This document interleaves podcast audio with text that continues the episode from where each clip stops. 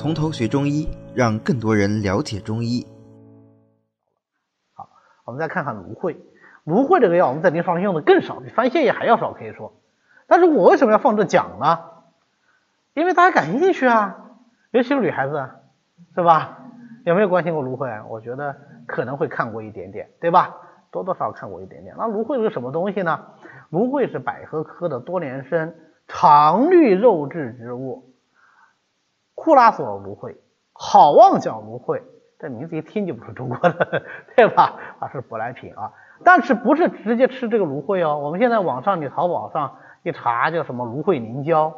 芦荟凝胶其实就是芦荟里面的肉了，里面的肉肉，对吧？呃，然后再加工以后做的。但是我们中药用的芦荟不是那个凝胶，它是这个芦荟切开以后，它不是流出来这个叶汁，然后再浓缩以后形成那个干燥物，所以它实际上是个加工品。它是个棕黑色、棕褐色的这么，呃，它切成一小块一小块的小立方块啊，是这样的一个东西。那这样的一个东西嘛，当然就不存在季节问题了啊，全年都能采摘。把叶片割开，然后就接啊，接上这个叶汁以后，然后熬熬熬熬高以后，冷却凝固，就是这个东西。那为什么叫芦荟呢？芦就是黑色的意思，荟就是汇聚的意思啊，这个黑土黑乎乎的一大坨啊，所以叫做芦荟。就是色黑凝聚如饴啊，故名芦荟。所以我们一开始接触到这个植物的时候，其实就是冲着它的这个东西去的啊，因为它已经是在海外得到了成熟的应用了，对吧？啊，所以我们中药是一直在发展的，我们一直是在兼收并蓄啊，把其他我们能够用的一些药就都都引进来的。像芦荟就是典型的这个舶来品嘛，对吧？当然现在我们本地种芦荟的人太多了，是吧？很多爱美的这个女性，尤其是主妇啊，喜欢在家里种一两只芦荟，时不时的闲下来就芦荟割一块儿，是吧？有什么做美容面膜的也有啊，拿了什么泡茶喝清肠的也有啊，什么的都都有啊。所以芦荟应该算是一个明星产品了。那么我们中药用的芦荟不是这个，它是个粉末状的，我后面会讲。那这样的一个东西啊，它是不入煎剂的，就是。很少开到汤药里面去，都是用丸散的啊，呃，但是我在汤药里也用过，好像效果也还可以啊，效果也还可以啊。性味是苦寒的，归肝大肠经，所以我们可以想象它肯定是清肝清大肠，对吧？清大肠这个大家都知道，芦荟现在最有名的就是排毒嘛，对吧？啊，我经常碰到有人说啊，大夫我这是不是需要排毒啊啥的？这是我最讨厌听到的概念，因为我没法解释中医没有排毒的概念。你们学中医学到现在，你有听说过老师跟你们讲排毒吗？没有，我们有清热解毒，对不对？我们没有排毒，我不知道什么叫排毒，这个概念我不懂啊啊！有真的很多概念就是被创造出来的，排毒就属于这样的一个概念啊。但是不管怎么说，它成就了芦荟的英名嘛，对吧？好，芦荟苦寒归肝，能走大肠，所以它首先就能够清肝泻下，既能清肝。又能泻下，哎，这两个作用是相辅相成的啊。泻下是不是能帮助它清肝呢？对吧？好，所以它就能够治疗肝热。如果这个肝热兼有便秘，那就 perfect，对吧？最合适。如果肝热同时在泄泻，那可能就要考虑一下，是吧？好，那么用芦荟配上朱砂，就能够治疗热结便秘，同时又有烦躁失眠。你看多合适啊！啊，烦躁失眠不就是肝热吗？为什么肝热了会烦躁失眠呀？因为肝藏血，血摄魂，魂就主睡眠，不是主睡眠，是主睡梦，主做梦，对不对？所以肝不藏魂，他就睡不着觉啊，对吧？所以烦躁失眠，这就是什么？更衣丸，更衣丸，更衣的意思就是什么？就上大号，对吧？更衣丸的意思就是让你上大号的丸子。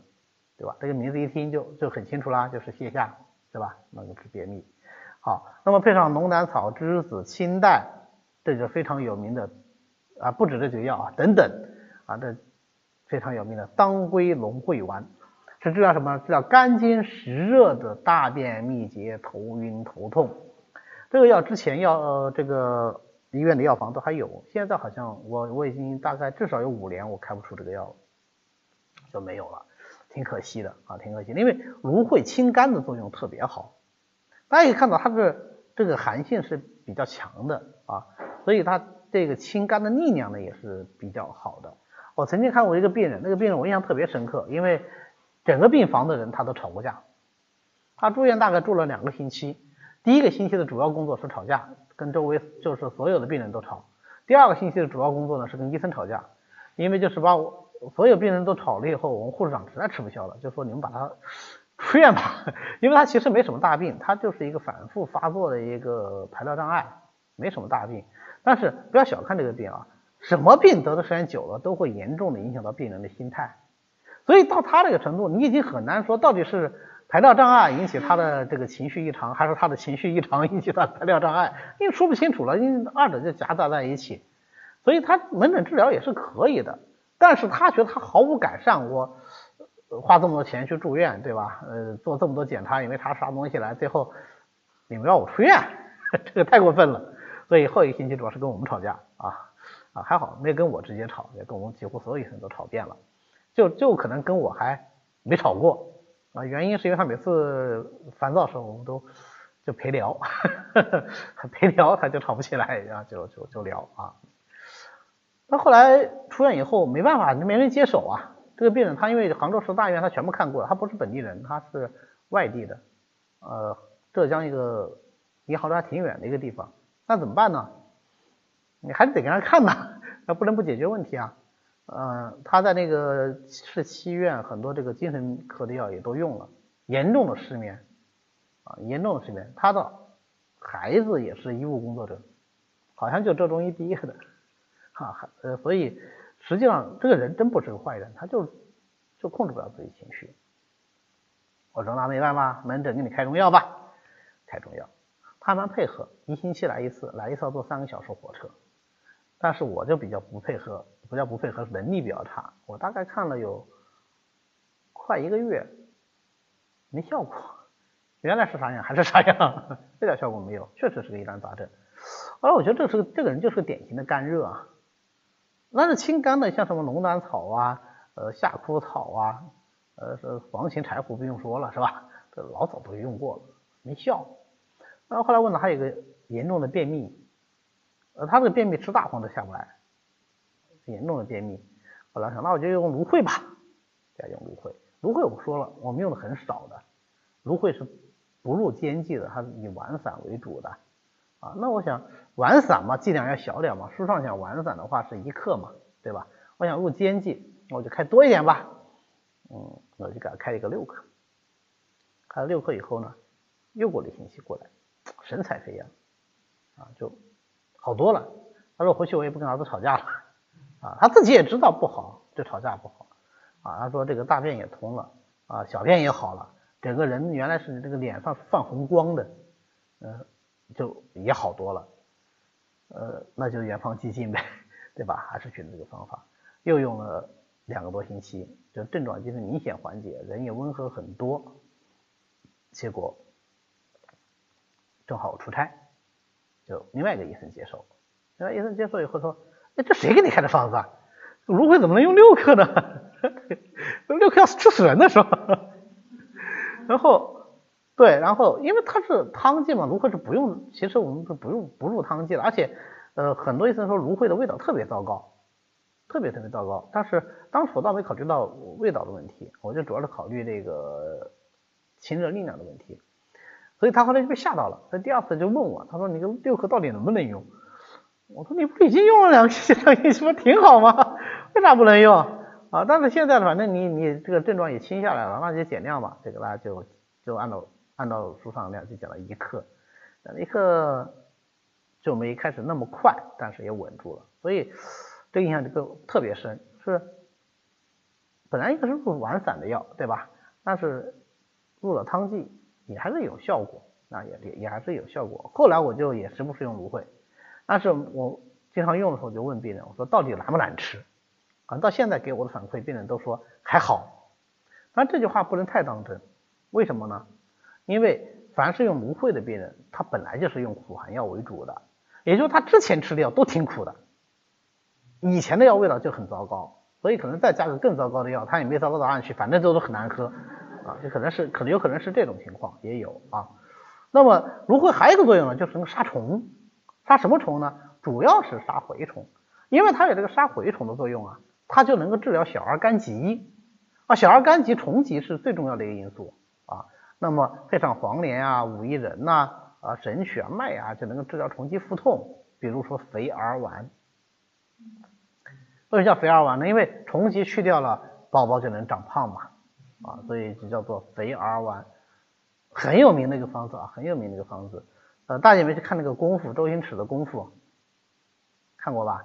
一开始他那个大杂院那个门口有个广告，就肥儿丸的广告，啊，所以很有名的一个方子啊。那么这个里面就有芦荟啊，这个里面就有芦荟。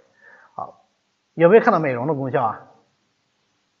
没看到啊，芦荟不美容啊，但是芦荟能够清肝热啊，清肝热以后心情好，心情好能够美容。啊，是这样的啊，芦荟也不排毒，芦荟只是泻下啊，泻下以后如果伤了正气，面黄肌瘦，那就美不了容了啊，所以不要去说什么芦荟能美容啊。讲到美容，我顺便讲个题外话，很多年以前，我一个亲戚来找我看病，因为他不方便吃中药，后来我就给他很简单的开了大概两三味药养血的，然后泡茶喝。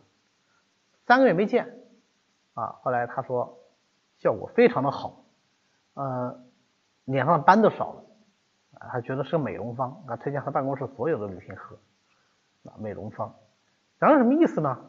就是说美不美容靠的是气血调和，啊，没有哪个药是美容药，没这个说法，中医不存在这个说法，啊，呃，我们有有这个养血美容的，对吧？刚才这个人案例。我还碰到说有一个，那他不是不是女孩子，是男人，满脸的斑，后来用附子用真武汤吃了半年，斑消了一大半。当然他的斑也是那一一年半年突然间长出来的啊。那这是不是你说真武汤也是美容方呢？不能这么说，哈哈，不能这么说，因为芦荟是个美容明星，所以我们就多说两句啊。那么它是一入丸散的，是不入汤剂的啊，是不入汤剂。呃，不入汤剂的坏处就是现在我们确确实实做丸散的临床查是有点麻烦，那有的时候呢，就那就开芦荟让让让患者就是有时候冲，那冲一个什么问题呢？入丸散它的量要非常小，就是怕患者掌握不好，这样。外用呢也可以，但是呃，那就是根据你实际需要啊，这调服的换出就可以了。这样一个苦寒的药，脾胃虚寒的，食少便溏的，肯定是不能用。啊，这样的一个泻下药，孕妇肯定是不能用啊，这个用药禁忌咱们还是要有的。好，那么这样的话，我们攻下药就讲这几味药啊。好的，今天呢我们就讲到这里。为了方便大家和其他喜欢中医的朋友一起来学习和讨论中医知识，我们呢建了一个微信群，欢迎大家扫描下方的二维码，添加我们的管理员的微信，然后发送“从头学中医”。他就会拉大家入群的，那么我们下次再见。